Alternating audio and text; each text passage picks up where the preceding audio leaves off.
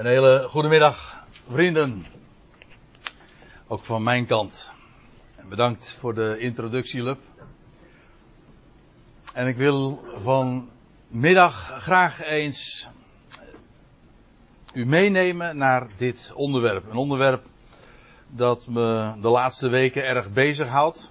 Ook in de persoonlijke sfeer kan dat zomaar heel erg dichtbij komen. Mijn schoonvader is afgelopen maandag uh, overleden.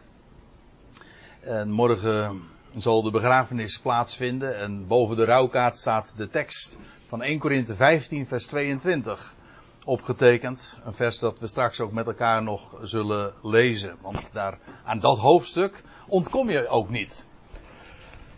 Uh, ik vond dit een mooi plaatje. Omdat er licht schijnt over het kerkhof. Het licht namelijk van God zelf. Het licht waar dat een symbool is, een embleem van wie God zelf is. En ik wil een aantal vragen voorleggen. Want ja, daar kom je vroeg of laat toch bij terecht. Die, daar stuit je op. Die dringen zich aan je op. En vragen die ook stuk voor stuk allemaal aan de orde zullen komen. En ik mag er heel triomfantelijk aan toevoegen. Dat die vragen ook, hoe prangend ook, hoe scherp ook, zo ontzettend helder in de schrift beantwoord worden. En ik moet er ook bij zeggen, en dat is ook wel wat dit onderwerp heel noodzakelijk maakt. Het antwoord is, en de antwoorden op deze vragen, die zijn ook zeer ten onder gehouden. Ook daar zullen we vanzelf wel op stuiten. Hoe, hoe is dat nu gesteld met de dood? Nou, laat ik, laat ik ze eventjes op een rijtje zetten. Vragen die we zo ongeveer ook in deze volgorde beantwoord zullen vinden. Nou ja, dat is dan mijn eigen beleving. En of dat inderdaad zo is, dat, dat mag u checken. Hè? Dat is de rol die u dan weer krijgt toebedeeld. U luistert. En u gaat, ik hoop ook bereidwillig, net als die Bereërs ooit, bereidwillig luisterden ze naar wat, er, wat toen de tijd Paulus te vertellen had. En vervolgens gingen zij in de schriften na of deze dingen al zo waren. Wel, dat, uh, dat is aan u. Een vraag die zich opdringt is deze. Dat is een hele diepe meteen, je zou haar zeggen een filosofische vraag. Hoe kan een God die het leven op het oog heeft, de dood een plaats geven? Hè? Zoals we, zoals ik dat in dat plaatje, of in het thema eigenlijk dat ook al uitdruk. Het is de levende God. Dat is een, een van de benamingen die we zo vaak in de Bijbel vinden, nietwaar? De levende God.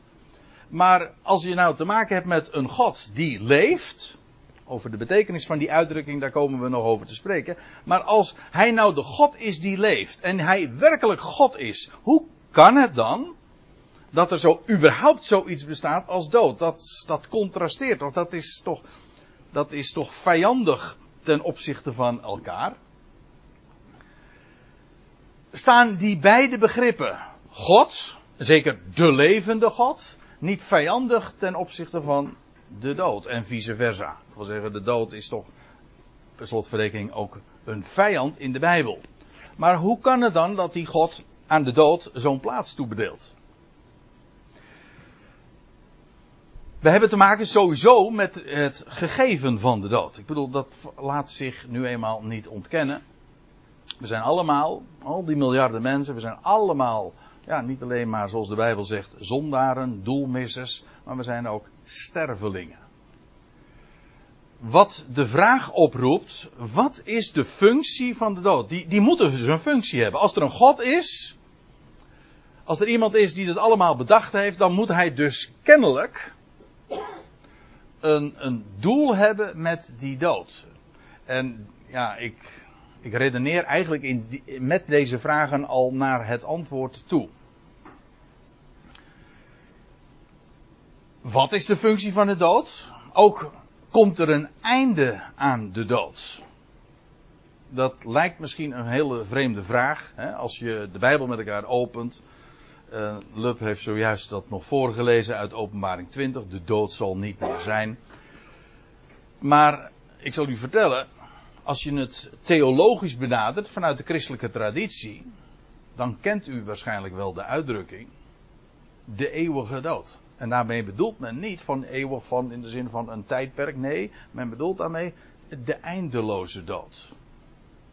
En vanaf de kansel wordt er dan ook gewaarschuwd dat een mens, ja, als hij niet gelooft, hè, als hij zich niet bekeert in deze, in deze jaren dat hij hier in het ondermaanse zich uh, zijn verblijf heeft, als hij zich niet bekeert, dan, dan wacht de eeuwige dood.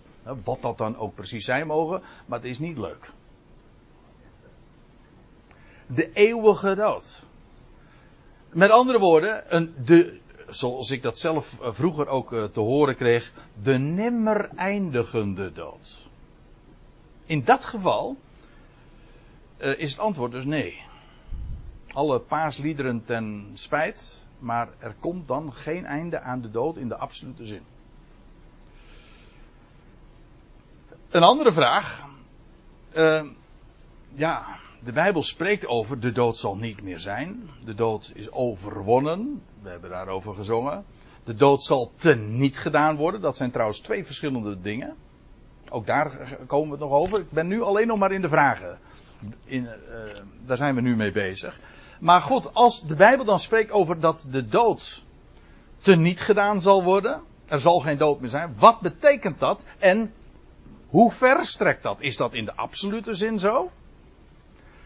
En ja, dan een vraag vervolgens, hè, uitgaand van dat zo ja, wanneer zal dat dan wel zijn?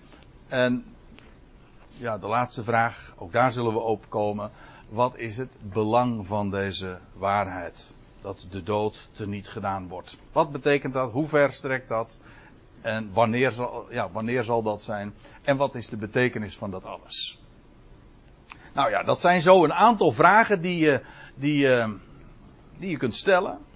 Die zich eigenlijk al als vanzelf, als je erover nadenkt, zich aan je opdringen. En laten we maar gewoon, lijkt mij, zoals we dat uh, gebruikelijk zijn te doen, de schrift daarover openen. We beginnen bij Johannes elf. Het is trouwens maar één vers dat ik daaruit oppik. Maar Johannes elf, dat is het hoofdstuk dat spreekt, waarin we de geschiedenis vinden, het verhaal van de opwekking van Lazarus. Een van de vrienden van Jezus, die in het huis woonde bij Maria en Martha. Hij woonde in Betanië en dan lees je dat Jezus hoorde dat hij ziek was, doodziek was. Maar hij bevond zich op een uh, aanzienlijke afstand. Dat wil zeggen, ja, Jezus was met zijn leerlingen elders. En Jezus vernam toen dat Lazarus ziek was, doodziek. En, maar toen, ja, doodziek. Maar dan zegt de Heer, deze ziekte, of deze zwakheid. Maar ja, een ziekte is eigenlijk niks anders dan dat je zwak bent. Ja, dat je lichaam niet opgewassen is tegen, nou ja, de ziekte. Dan ben je dus zwak. En Jezus' antwoord was, uh, als hij dus dat nieuws verneemt over de, de gezondheidstoestand, zeg maar, en de, de, de verwachtingen van, uh, van Lazarus, of omtrent Lazarus, deze ziekte is niet ten dode. Eigenlijk staat er letterlijk, deze ziekte, u ziet het, ik zeg het eventjes voor degenen die hier voor het eerst zijn vandaag, uh, maar ik heb altijd een interlineair en daar, de bovenste regel, dat, is heel, dat zijn vreemde letters, maar dat is Grieks. Dat is het origineel, zoals dat ooit door Johannes werd opgetekend. Daaronder zie je de meest letterlijke woord voor woord weergave en daaronder in... in dat lichte grijs zie je dan de wijze zoals de M B G eenenvijftig vertaling dat heeft weergegeven. Maar de Heer Jezus zegt dan, ja, deze ziekte die is niet ten dode, die is niet naar de dood toe. Dat wil zeggen, is niet met het oog op de dood. Niet met het oog op de dood. Hij zegt niet dat deze ziekte niet leidt tot de dood, maar deze ziekte is niet met het oog op, hè, naar de, gericht op de dood, integendeel.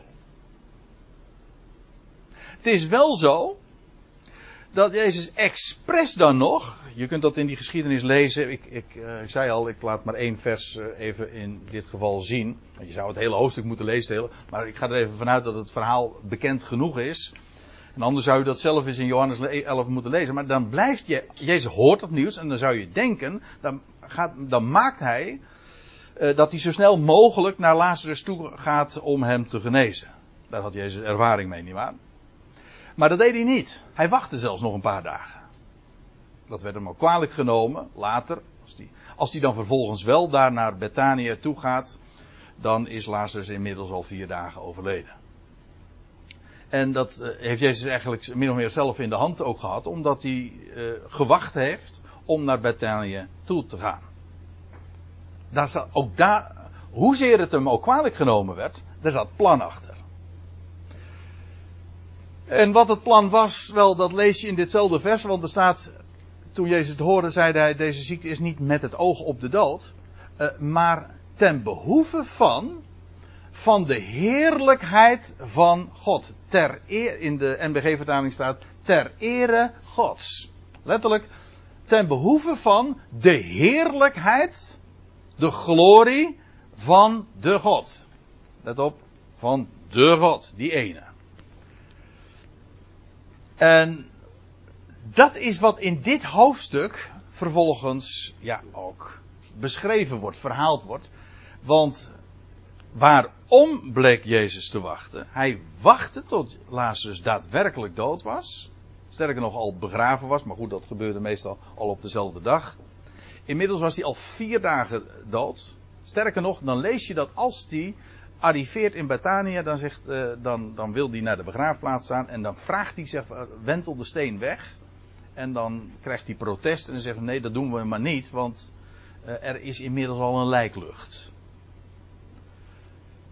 Het is, Jezus heeft met opzet gewacht dat hij dood was, dus dat eigenlijk elk menselijk, menselijk vermogen of elk mens... Uh, menselijk kunnen niet meer toereikend is. Ja, dat is echt zoiets. En uh, ach, wie, wie, wie kan daar geen van, niet van meepraten? Als je bij een lijkkist staat, je hebt te maken met de dood, dan heb je als mens eigenlijk niks meer te zeggen. Daar, ja, wat, wat kun je nog? Ik bedoel, een mens kan nog zoveel doen, eh, maar als eenmaal de laatste adem is uitgeblazen en de dood is ingetreden, dan houdt echt het menselijk vermogen en al het menselijk vernuft op. Het is over. En ja, dan moet je het zwijgen ertoe doen.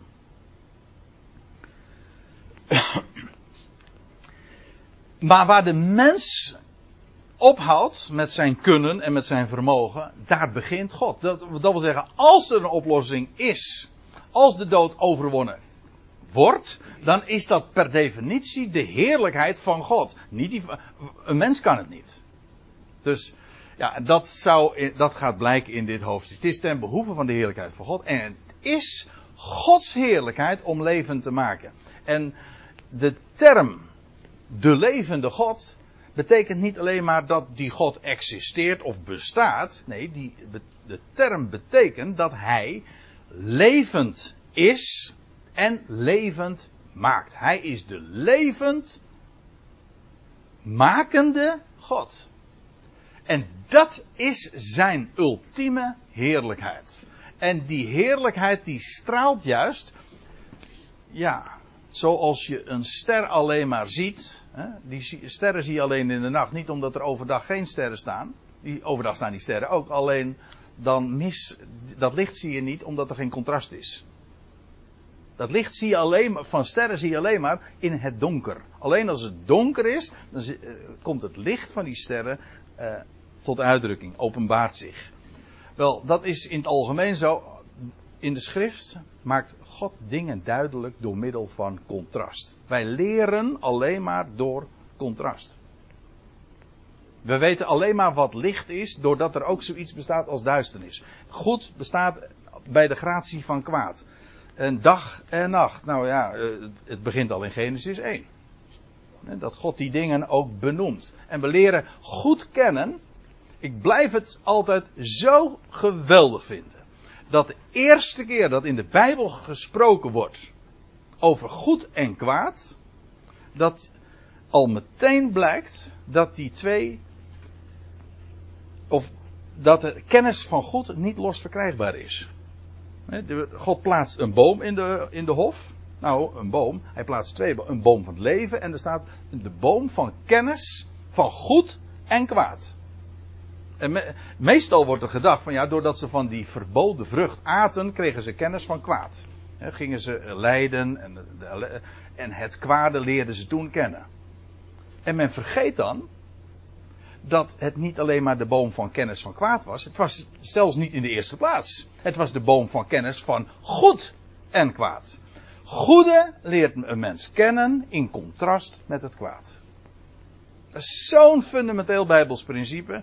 Kennis van goed is niet los verkrijgbaar. Het is altijd in combinatie met. Het is contrast. En zo gel- dat geldt ook voor leven. We weten alleen maar wat leven is in contrast met dood. En hoe sterk het leven is. Ja, hoe, dat is met krachtmeting altijd zo trouwens. Ja, als, ik, als, je wil weten, als je wil weten hoe sterk je bent. Ja, dan heb je een tegenstander nodig. Hè, die, die ook sterk is. Toch? Alleen dan kun je je kracht meten. En als je wil weten hoe sterk en krachtig Gods, het leven van God is, of de levende God is, daarvoor heeft hij ook dat contrast van de dood nodig. En Lazarus, om even bij de geschiedenis te blijven, weer terug te komen, Lazarus, die moest eerst doodgaan, en sterker nog al een paar dagen in het graf liggen, alvorens Gods heerlijkheid, Gods levendmakende heerlijkheid, manifest zou worden. Kijk, u kent deze knopjes wel. Die zie je op een, op een audioapparaat of trouwens op een televisie. Achteruit spoelen, pauze, vooruit en het stop-symbooltje. Kijk, waarom noem ik dat? Kijk, dit is voor ons, voor de mens, de dood. Einde. Stopt. Dit is de dood voor God. Pauze. Een onderbreking. Trouwens, ik moet, erbij, er moet ik er ook bij zeggen. Dat is nu verder voor vanmiddag niet het onderwerp. Maar de dood in de Bijbel is, let op. Hou u vast. Dood is in de Bijbel dood. Is, en daarmee bedoel ik dit te zeggen. Dood is geen andere vorm van leven. Het is niet zo van, nou ja... Uh, je sterft en dat betekent gewoon dat je uh, nu als onsterfelijke ziel verder gaat of dat je op een andere manier verder gaat leven. Nee, als je dood bent, dan ben je dood. Dan weet je niets. Of trouwens, in die geschiedenis van Lazarus lees je dat de Heer zegt van, Lazarus dood. Nee, hij slaapt. En waarom? De slaap is in de Bijbel zo'n bekende fenomeen voor, of meta, een bekende metafoor, een beeld van de dood. Waarom? Omdat de slaap de toestand is waarin een mens zich van niks bewust is. Waarin de tijd feitelijk ook niet doorgaat. Hè? Ja, daar kun je mooie verhalen van verzinnen. En, uh, trouwens, als je bij een hele diepe slaap bent, als je bijvoorbeeld in een coma bent, dan kun je, je kunt maanden in coma zijn en dat je to- totaal ook geen idee hebt van de tijd. Dat is ook... Ge- de dood, ja, ik, ik, ik heb er een beetje moeite mee om het zo te formuleren, maar de, daar is door God ook weer, toch, zoals hij dat heeft gemaakt, zo wonderlijk ook bedacht.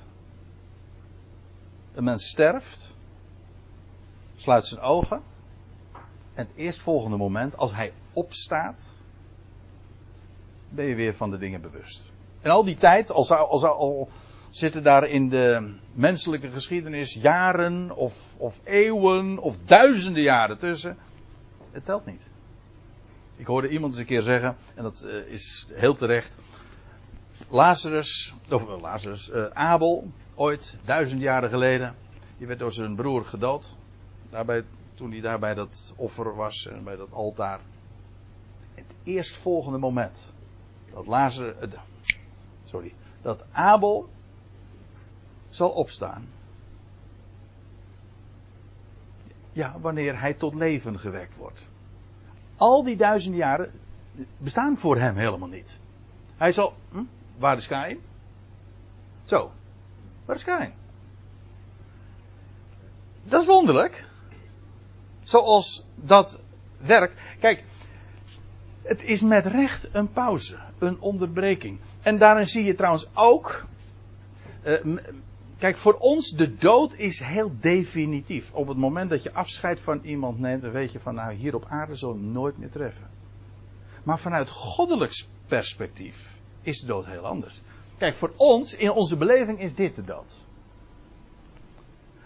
Maar God, voor God is het een onderbreking.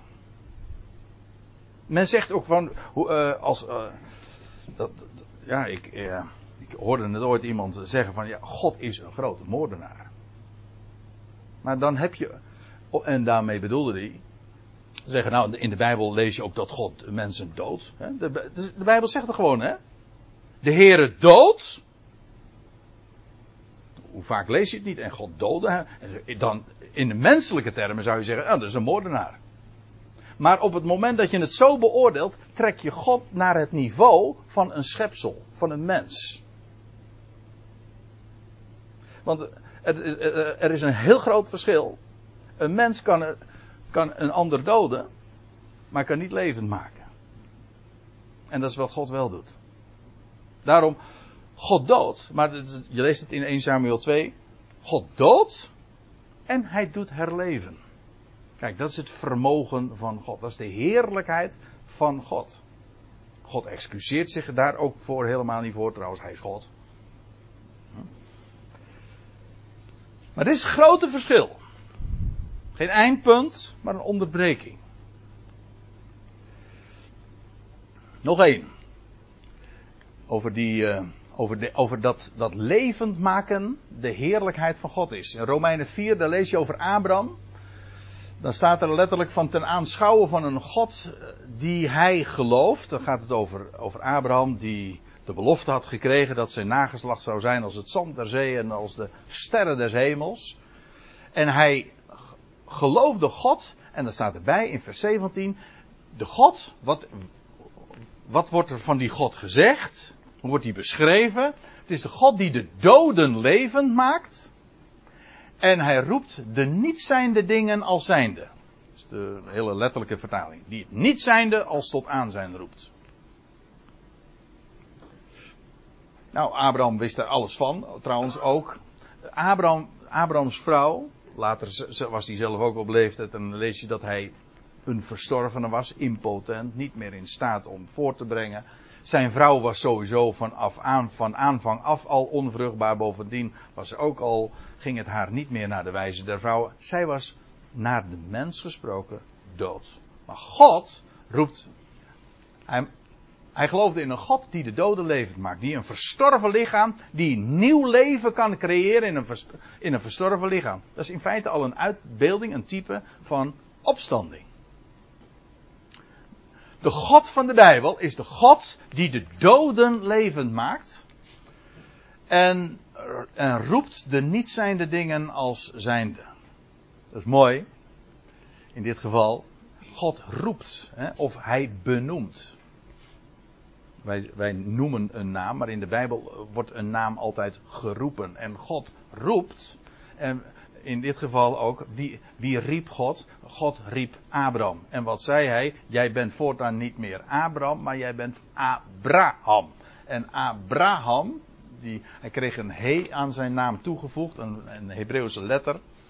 Nee, daar ga ik nu verder niks over vertellen. Maar hij, die naam, of die letter kreeg hij aan zijn naam toegevoegd. En daardoor betekent, veranderde de betekenis van zijn naam. Want Abraham betekent een vader van vele volkeren. Moet u nagaan, toen was hij nog volstrekt kinderloos. En zijn vrouw was onvruchtbaar. En bovendien uh, al uh, zo uh, op leeftijd. Ik wou zeggen, ze had Sarah gezien. Dat, uh, ja. Abraham had Sarah gezien en Sarah had Abraham gezien. Zo in die sfeer. Maar... God roept hem en zegt, jij bent Abraham. Een vader van vele volkeren. En als God roept en benoemt, dan is dat ook zo. Als God zegt, er zij licht, dan is er licht. En hij roept Abraham, jij bent een vader van vele volkeren. Dat werd gezegd tegen een kinderloos iemand, maar raad eens wat er gebeurt. Hij kreeg een kind. Tegen alle menselijke verwachtingen in. Kijk, dat is de levende God. Die de doden levend maakt en het niet zijnde als maakt tot zijnde. Trouwens, dus, nog eventjes iets. Je ziet hier ook trouwens perfect in uitgedrukt wat dood is. Dood, dan ben je niet meer. Dat is, dan ben je niet zijnd. We zeggen dan, in het Engels zeggen ze dan to be or not to be. De, degene die leeft, die is. Degene die dood is, die is niet meer. He, zo zeggen we dat ook. Over de dood. En dat is terecht. Dan ben je niet meer. Maar God, is dat dus het einde? Nee, want God roept het niet zijnde tot aan zijn. Dat wil zeggen, hij maakt de doden levend. Ik heb er nog één. Het gaat nu nog, even, nog steeds over dit punt dat, dat de heerlijkheid van God is, dat hij doden levend maakt. Die, die ziekte van Lazarus, daarvan zei Jezus, het is, het is ten behoeve van de heerlijkheid van God. En wat, wat was de heerlijkheid van God in die geschiedenis? Wel dat hij de dood overwon. Dat wil zeggen, het graf werd geopend en Lazarus kwam uit. Dat is de heerlijkheid van God. En om levend te maken heb je dood nodig. In één Timotheus zes, dat is een prachtig vers ook, vers dertien, daar staat, het wordt tegen Timotheus aan het einde van die brief gezegd, ik draag je op in het zicht van de God, en dan staat erbij, die het al tot leven wekt. En van Christus Jezus. Of die in de Statenvertaling, ik meen van de M B G vertaling ook, dat weet ik even niet zo uit het hoofd, maar die allen levend maakt. Wat is God? Of wie is God? Nog beter gevraagd. God is degene die allen levend maakt. Als je wil weten wat het betekent dat hij de levende God is, dan heb je daarin het antwoord. De God, wie is de God? De God, die ene die werkelijk God is. Wel, hij doet dat wat een mens absoluut niet kan. Waar een mens eindigt en stopt. Einde verhaal, ja. Maar God is degene die de doden levend maakt. En let op, die het al tot leven wekt. Daarin zit feitelijk dus al in opgesloten dat hij de dood teniet doet. Als er geen dood meer is, dan zijn dus allen levend gemaakt. De levende God is de God die allen levend maakt. In feite, als je het zo zegt, ja, dan heb je het hele evangelie al samengevat. Hij is de levende God. Dat, daar zit zo enorm veel verwachting in. De dood heeft, heeft het dus nakijken. De God die het al tot leven wekt. Oké, okay, ik ga weer even terug naar Johannes elf. Het ging over, ik had het dus over de heerlijkheid van God. De heerlijkheid van God is dat hij allen levend maakt. En hier staat, Jezus hoorde het. Hij zei, deze ziekte is niet met het oog op de dood, maar ten behoeve van de heerlijkheid van de God. Opdat de Zoon van de God, van die God, erdoor verheerlijkt worden. Dat wil zeggen, zijn heerlijkheid zou aan het licht treden daardoor. De heerlijkheid van God, die komt uit tot uitdrukking in deze geschiedenis doordat de Zoon van God, een erfgenaam, Jezus Christus, zijn heerlijkheid trad aan het licht daarin. En dat zie je dan ook inderdaad, want lees je verder in de geschiedenis, dan krijg je die prachtige ja, statement die Jezus dan doet.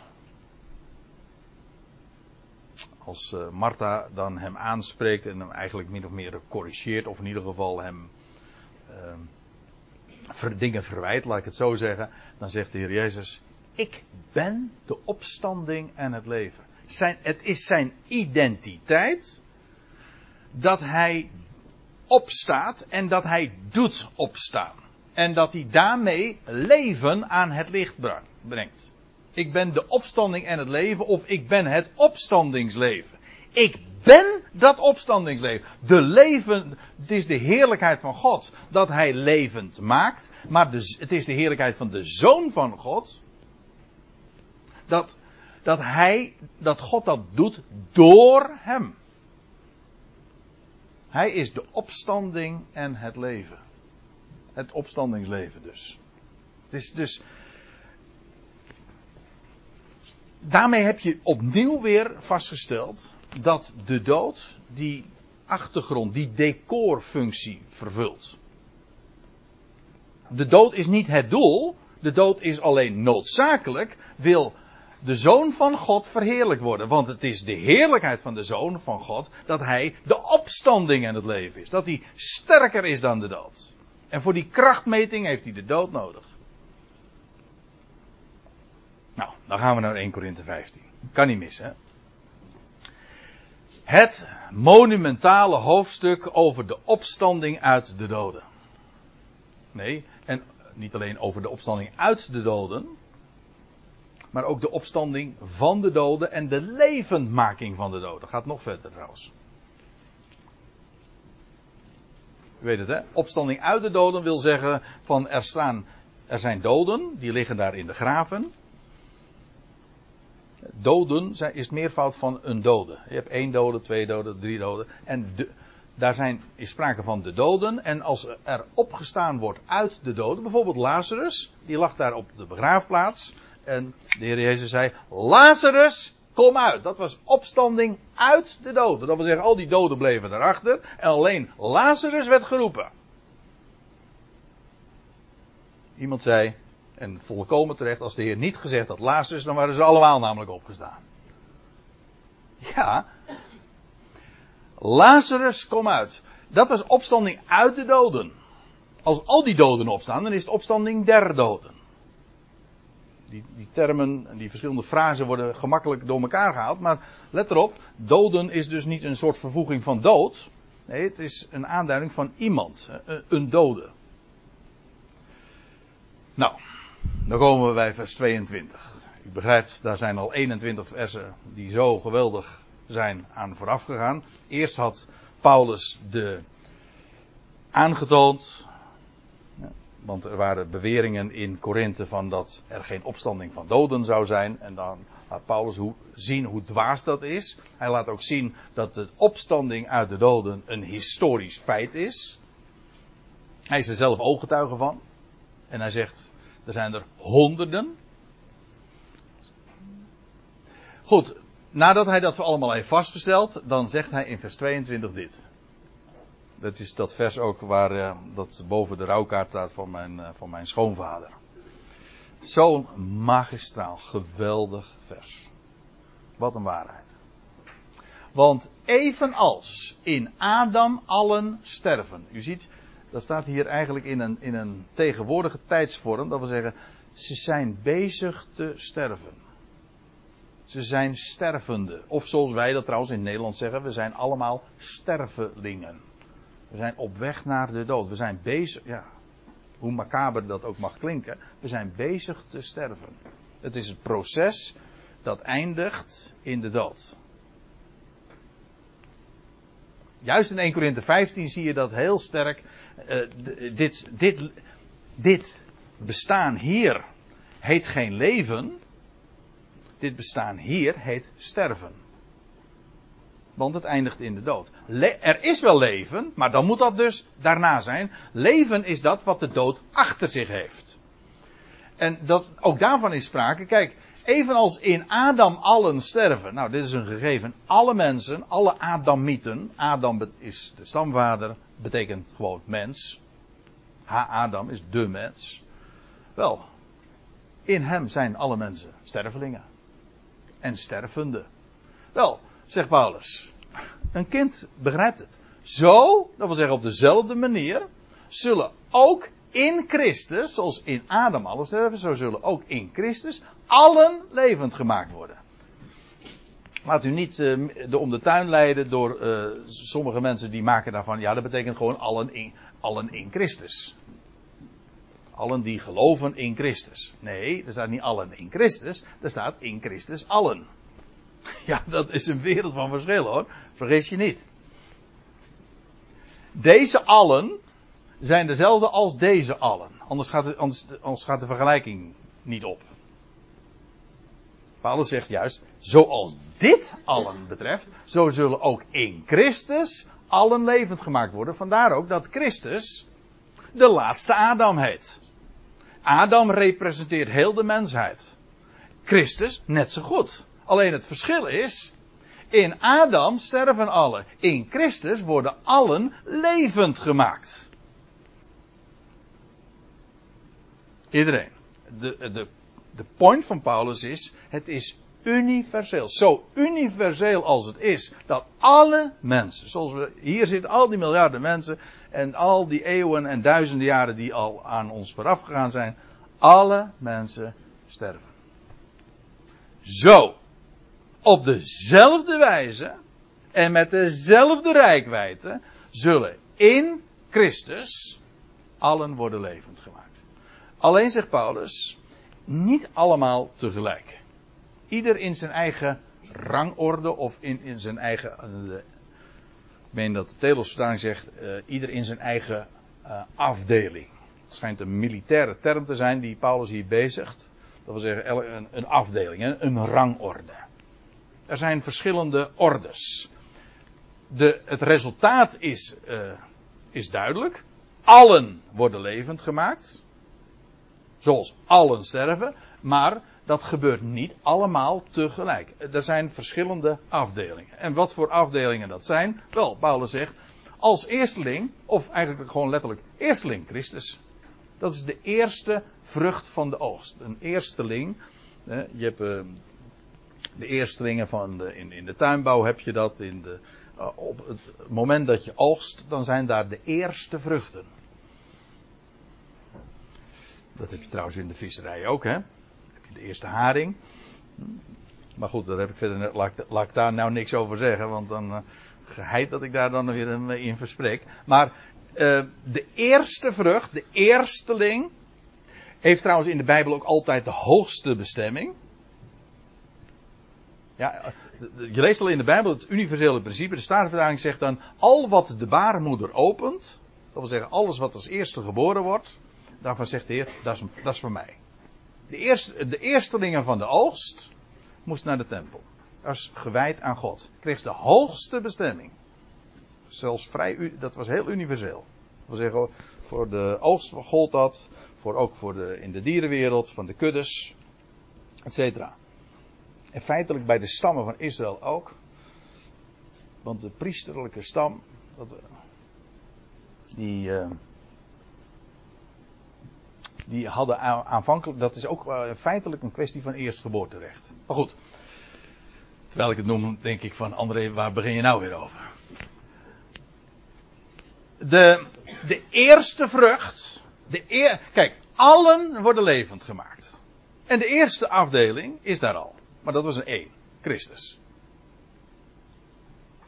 U zegt, maar was Christus dan de eerste die opstond? Nee, Christus was niet de eerste die opstond. Maar Christus was wel de eerste die levend gemaakt werd. Dat wil zeggen, die opstond uit de dood om nooit meer te sterven. Kijk, ik had het zojuist over Lazarus. Niet waar? Lazarus stond ook op uit de dood, dat was voordat de Heer Jezus opstond.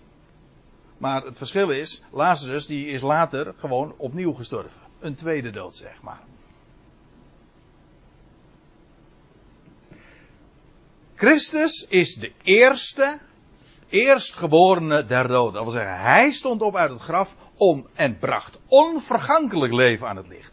Hij is daarin de eersteling. Wel, zoals de eersteling Christus levend gemaakt wordt, zo zullen alle mensen, allen hè, levend gemaakt worden. Vergis je niet. Dat is wat. Heel het mensdom krijgt hetzelfde leven als ooit, als, als de eersteling Christus. Hij is de garantie dat de rest zal volgen. Nou, de eersteling. Vervolgens degene die van de Christus zijn in de parousia, in de toekomst van hem of in eigenlijk in zijn aanwezigheid. is toekomst. Hè? Nu is de Heer afwezig. Straks zal hij present zijn. Zijn parousia.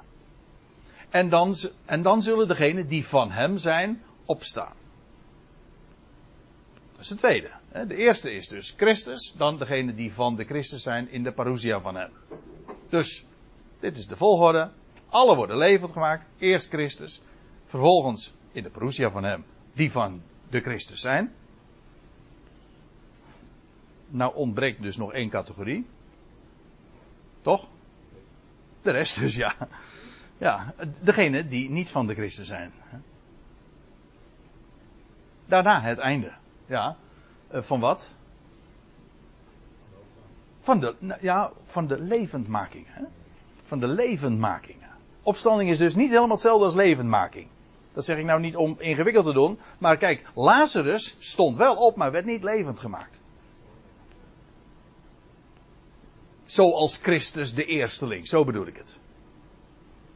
Levendmaking, dat is zoals opstaan, zoals Christus de eersteling in onvergankelijkheid, heerlijkheid en kracht. Wel, eerst Christus, tweeduizend jaar geleden, even buiten de poort van Jeruzalem, werd de steen weggewenteld en daar was hij, de eersteling, de garantie. De rest zal volgen. De vervolgens die in zijn parousia zijn. Dit is trouwens niet één moment. Dit is een hele periode van zijn aanwezigheid. Dat zijn trouwens ook nog weer verschillende momenten van levendmaking. Maar allemaal in de parousia van hem die van de Christus zijn.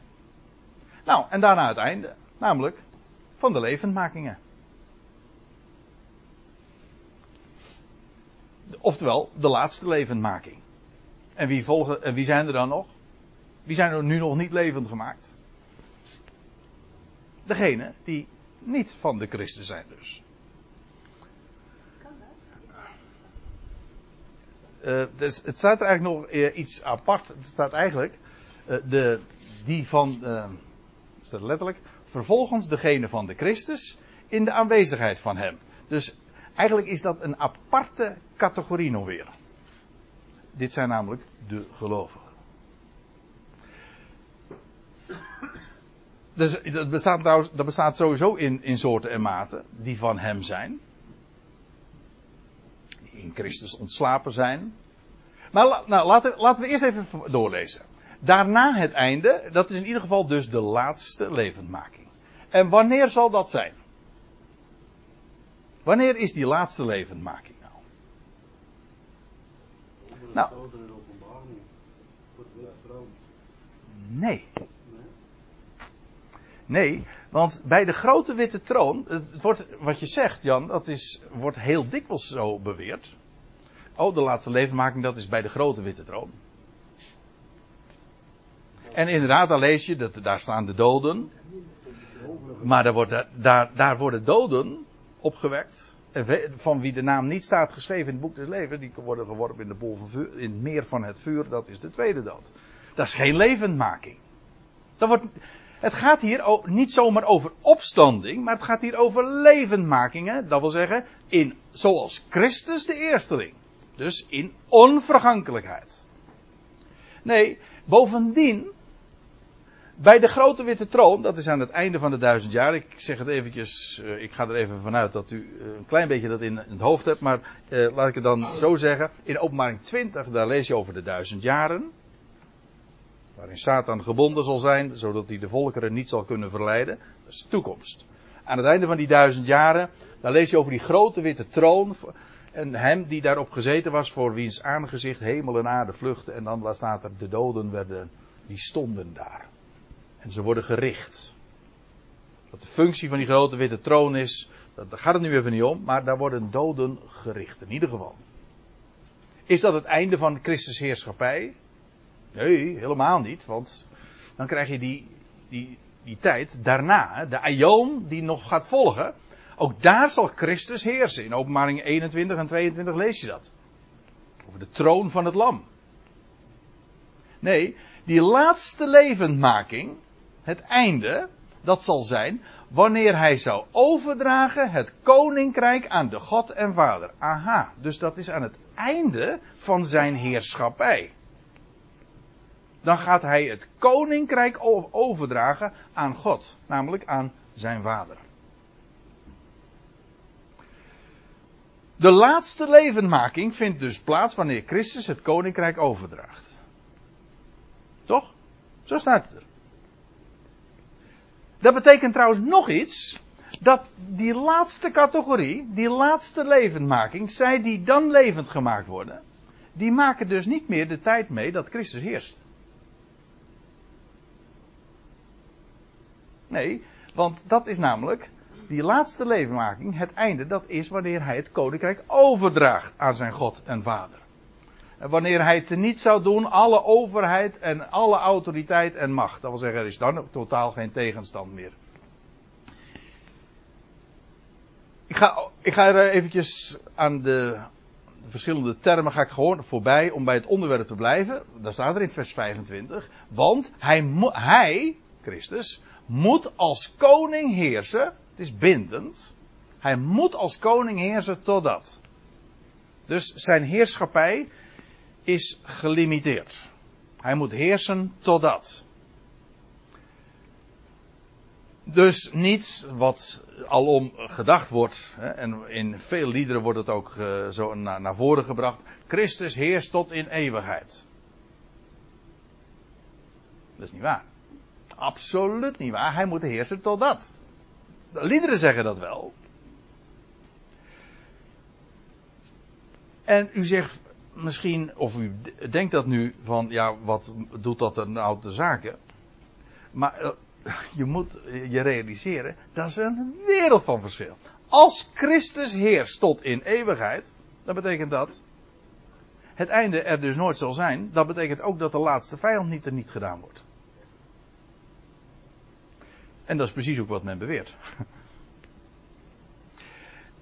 Het is buitengewoon belangrijk dat Christus gaat heersen en hij, als hij zijn heerschappij ten einde is, dan zal hij een koninkrijk overdragen aan God. En dat koninkrijk zal volmaakt zijn. En ook niemand is daar meer van uitgesloten. Dat kan niet. Christus heerst niet tot in eeuwigheid. En dan zie je meteen ook hoe enorm belangrijk dit hele concept, het begrip in de Bijbel van aionen zijn. De Bijbel zegt, hij heerst tot in de aionen, die wereldtijdperken. Eerst die duizend jaren, die aion die straks gaat aanbreken. Dat een geweldige aion zal zijn, waarin Israël de hoofdrol zal spelen en de volkeren onderworpen zullen zijn. Maar Christus zal daarin heersen. Maar ook in die aion die daarop zal volgen, zal hij heersen. Maar niet tot in eeuwigheid. Niet tot, tot, in, uh, tot in het eindeloze. Absoluut niet. Hij moet heersen totdat. Totdat hij zou plaatsen al de vijanden onder de voeten van hem. Ja, dat is eigenaardig. Hè? Want hoe plaatst hij, of hoe legt hij, het is een hele letterlijke vertaling, want uh, er staat in de M B G vertaling, totdat hij als uh, gelegd heeft de, de vijanden onder zijn voeten. Hoe doet hij dat? Dat doet hij ook door zijn vijanden te doden. Als hij straks zal komen, dan lees je, je leest al sowieso wanneer hij zal verschijnen bij gelegenheid, dan zal hij de wetteloze doden door de adem van zijn mond staten. En hij zal, dan lees je ook, dat is een heel andere tijd die dan gaat aanbreken. Ik bedoel, het is nu de tijd dat God zwijgt en niet ingrijpt. En zo sterk zelfs dat mensen denken van hij bestaat helemaal niet. Nee, God is de verborgene. Maar straks gaat hij optreden en dan zal... Dan gaat hij... Dan, dan lees je ook, dan, dan breekt de dag van toorn aan. Dan gaat God ingrijpen. En recht doen in deze wereld. Maar dat betekent ook dat hij de... Hoe wordt dat genoemd? De perskuip zal treden van de toorn van God. En dan lees je...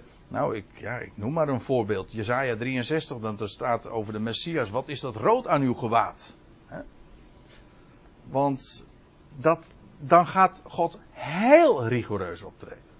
Hij gaat de vijanden aan zich onderschikken. En dat wil zeggen, hij zal ook volkeren uh, die, die zullen gedood worden, of in ieder geval de legers zullen inderdaad omgebracht worden. Ik wil daarmee dit zeggen. de dood vervult een belangrijke functie ook in de tijd van Christus heerschappij. Als hij zijn heerschappij gaat vestigen, dan zal hij inderdaad de tegenstander doden. De dood heeft een belangrijke functie, ook in die tijd.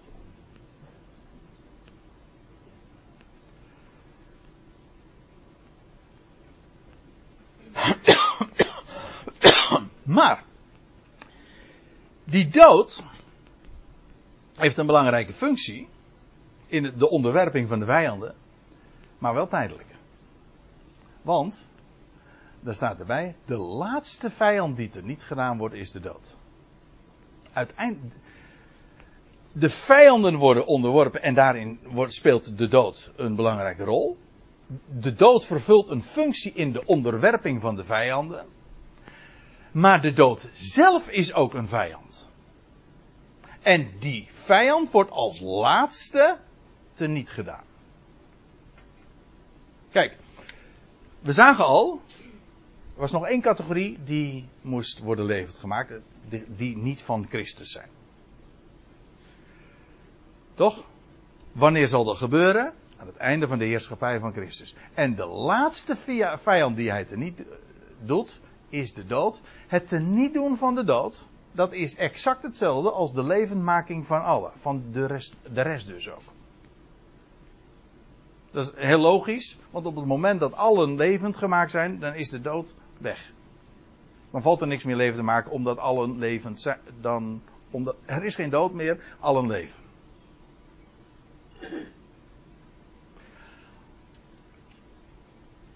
En dan, hoe we de dood, ver, tot die tijd vervulde een do, de dood een belangrijke functie. Ook dus nog in de tijd dat Christus zal heersen. In ieder geval bij de vestiging van zijn koninkrijk.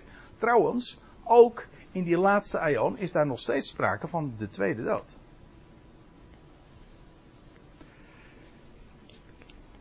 Maar die dood zal teniet gedaan worden. Ik vergelijk het hier met uh, een, uh, de bouwsteigers. God is bezig, eventjes de, de metafoor van een, uh, bezig een, zijn koninkrijk te bouwen. En in dat hele bouwproces speelt de dood een grote rol. Maar een tijdelijke. Want uiteindelijk, als de bouw compleet is, dan worden, ja, hoe gaat dat bij eh, als een gebouw eh, helemaal tot stand gebracht is, dan is het laatste wat er gebeurt, dan worden de bouwsteigers ook verwijderd. Die zijn dan niet meer nodig. Die hebben hun functie vervuld. Dat is het laatste wat zal gebeuren. Dus de dood heeft een functie, daarom zet God het ook in. In de eerste plaats een contrastfunctie. In de tweede plaats ook in de onderwerping van zijn vijanden. Het teniet doen van zijn vijanden. Maar uiteindelijk blijft er dus één, die ene vijand over. De dood zelf. Ook dat is niet uiteraard het ultieme van de levende God. De, de levende God die maakt allen levend. En dus zal hij tenslotte de dood teniet doen. Oftewel allen levend maken. Wat Paulus hier naar voren brengt, ik bedoel, hij had het over, in eerste instantie over dat historische feit van de Christus die is opgestaan uit de doden. Maar wat hij naar voren brengt is, hij is de eersteling en de, de eersteling van de oogst, maar een universele oogst zal volgen. Alle mensen worden levend gemaakt. Alleen de laatste categorie, dat is pas aan het einde van zijn heerschappij. Dat betekent, ik herhaal het, dat betekent dus dat degene die niet, de ongelovigen, die niet van Christus zijn, die hem niet toebehoren, die hem niet als een eigen, hè? Die hem niet erkenden, bedoel je? Ook?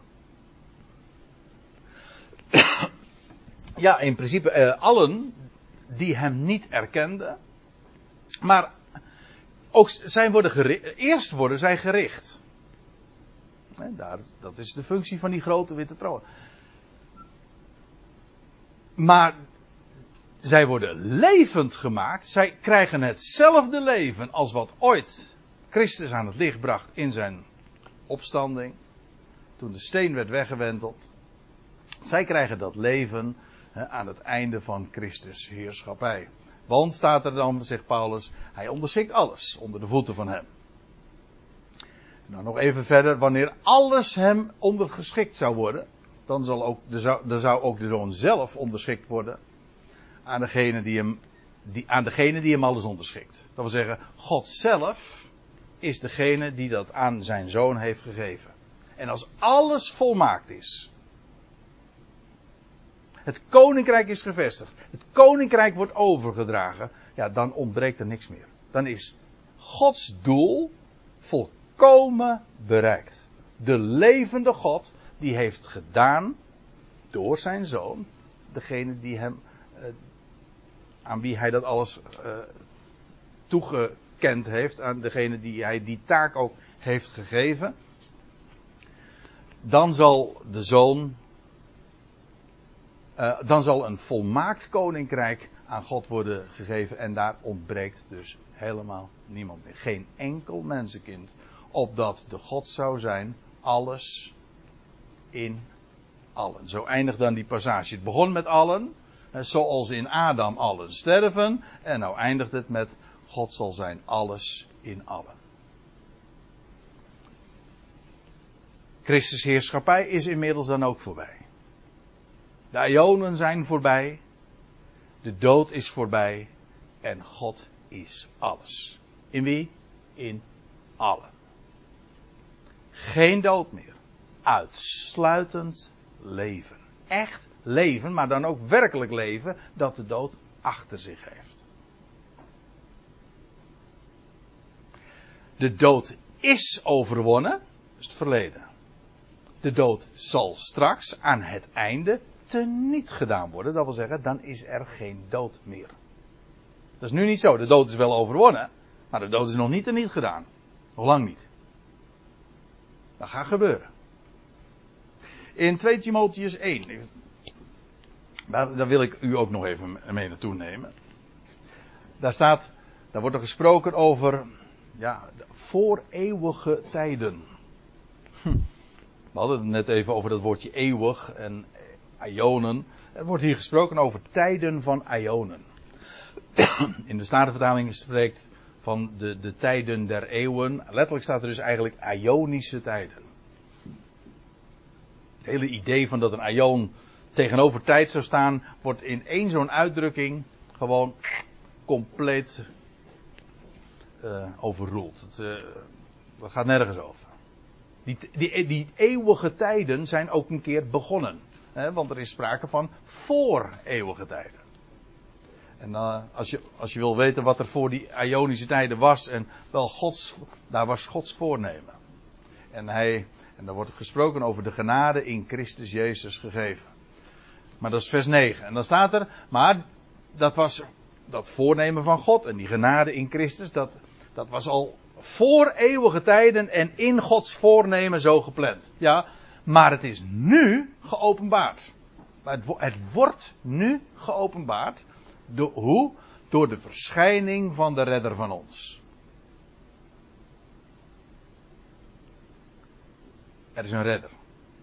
En die verschijnt. En wie is dat? Dat is Christus Jezus die de dood teniet doet.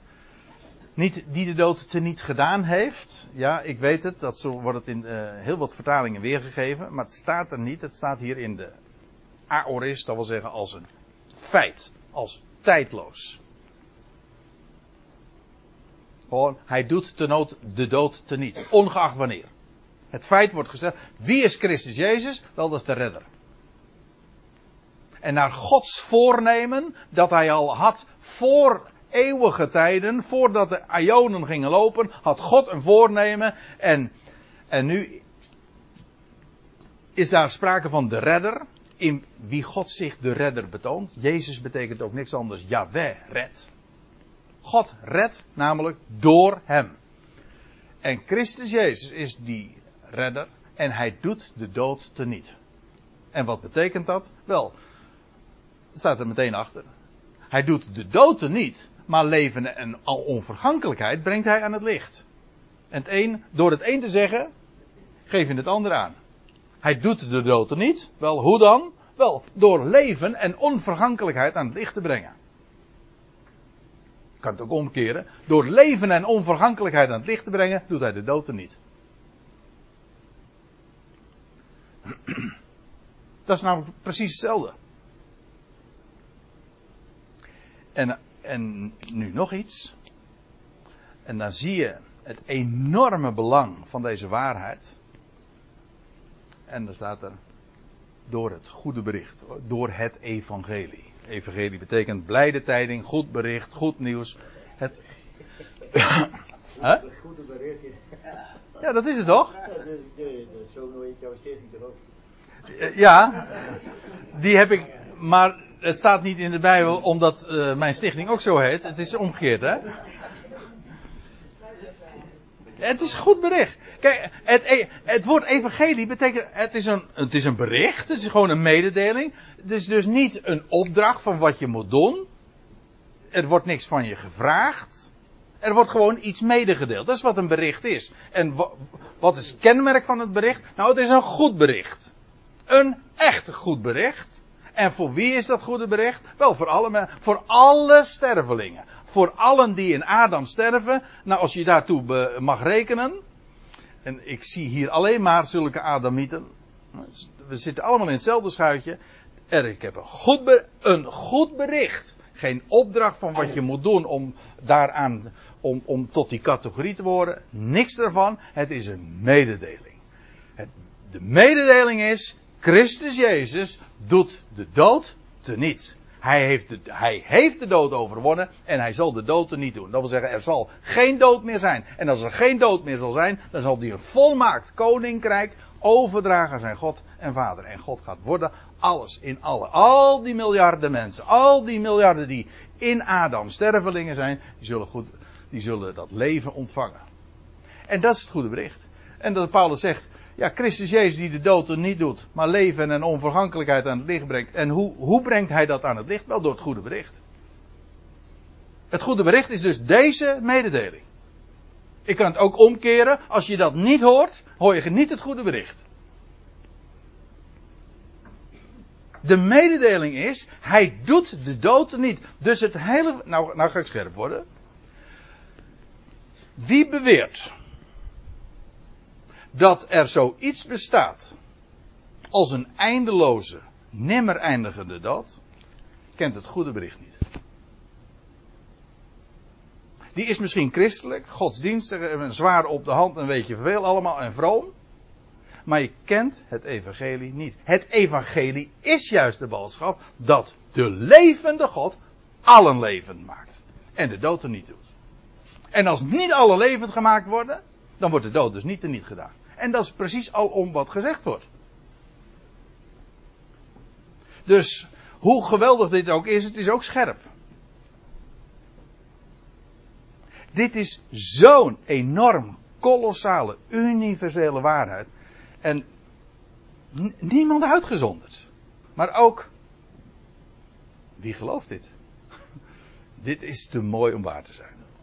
Dit is te mooi om waar te zijn. Maar wat een waarheid. En dit is ook godwaardig. Dit is, heeft niks te maken met onze goede werken of zo. Trouwens, dat las je al in vers negen van twee Timotheus. Niet naar onze eigen, we- naar onze eigen werk. Het is zijn voornemen. God heeft een plan en hij werkt dat uit. En hij vraagt echt niet om uw goed, goedkeuring. Het is een mededeling. En dan geloof je het niet? Dan zeg ik, ik heb een goed bericht voor u. Want het is toch zo. Het is een mededeling. En door gerichten heen. En ik heb, ik heb u net ook laten zien. God is echt niet zoetsappig hoor. God richt. Hij straft. Hij doodt. Ja. Maar de dood is tijdelijk. Daar gaat het maar om. Het goede bericht is: Christus Jezus doet de dood niet. Ja. En toen wilde ik u nog wat vertellen over de sterren. Mag het nog? Ja, ik, ik kan het heel kort. Ik kan, kan het kort vertellen. Ja. Ik heb nog, kan het kort vertellen.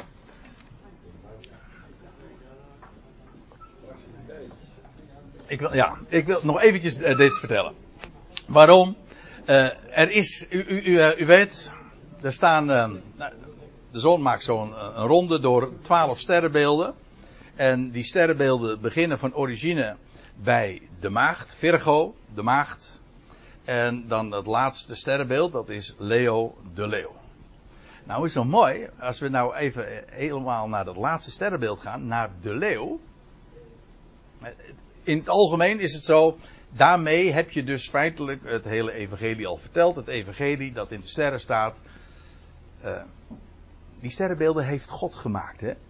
En de sterren noemt hij bij naam en hij ook de sterrenbeelden noemt hij. Maar het begint bij de maagd, het eindigt bij de leeuw. Maar weet je wat nou zo mooi is? Als het eindigt bij de leeuw, bij dat sterrenbeeld. Elk sterrenbeeld, daar moet ik er ook nog even bij zeggen. Elk van die twaalf sterrenbeelden heeft drie decanen. Dat wil zeggen drie begeleidende sterrenbeelden. Nou ga ik u vertellen. Je hebt de leeuw. Leo. Als ik het niet zo goed zeg, dan kan Tamara me altijd nog wel even corrigeren. Want die is de expert natuurlijk inmiddels. Hè? uh, heb je le- de leeuw. Van wie zou die leeuw anders spreken natuurlijk dan bij de grote, van de grote overwinnaar. De koning. Hè? De leeuw is toch de koning. Met de kroon. De manen. En de leeuw van Juda met de scepter. Trouwens, de leeuw wordt altijd ook uitgebeeld uh, bij monarchieën. Uh, het, is een, het is een beeld van, van koningschap. Maar het laatste sterrenbeeld, de leeuw, dat heeft drie decanen. Trouwens, al die twaalf sterrenbeelden hebben drie decanen. Dat wil zeggen drie begeleidende sterrenbeelden. Gedurende een maand, dus dertig dagen. Hè, elke tien dagen gaat hij weer door een ander begeleidend sterrenbeeld. Afijn, uh, de drie sterrenbeelden, de begeleidende decanen van de leeuw, dat is in de eerste plaats de slang. Zo heet, die de, heet dat sterrenbeeld, slang. Ja. De tweede sterrenbeeld, dat is de beker. De triomf, hè. En het derde sterrenbeeld, dat is de raaf. Of de kraai. Maar uh, de raaf, dat is het beroemde embleem van de dood. Dus, laat, dus het laatste sterrenbeeld, de leeuw, heeft het derde decaan. De laatste sterren, begeleidende sterrenbeeld dus, dat is de raaf. Die aaseter, u weet wel. Die kraai. Trouwens, dat is nog steeds het bekende uh, symbool van de dood. Nou, bekijk dat nu even het plaatje in het, in, in het geheel. De grote overwinnaar. Hè? De leeuw. De leeuw van Juda. De koning. Hij overwint. A. De oude slang. B. Hij behaalt de triomf. De beker.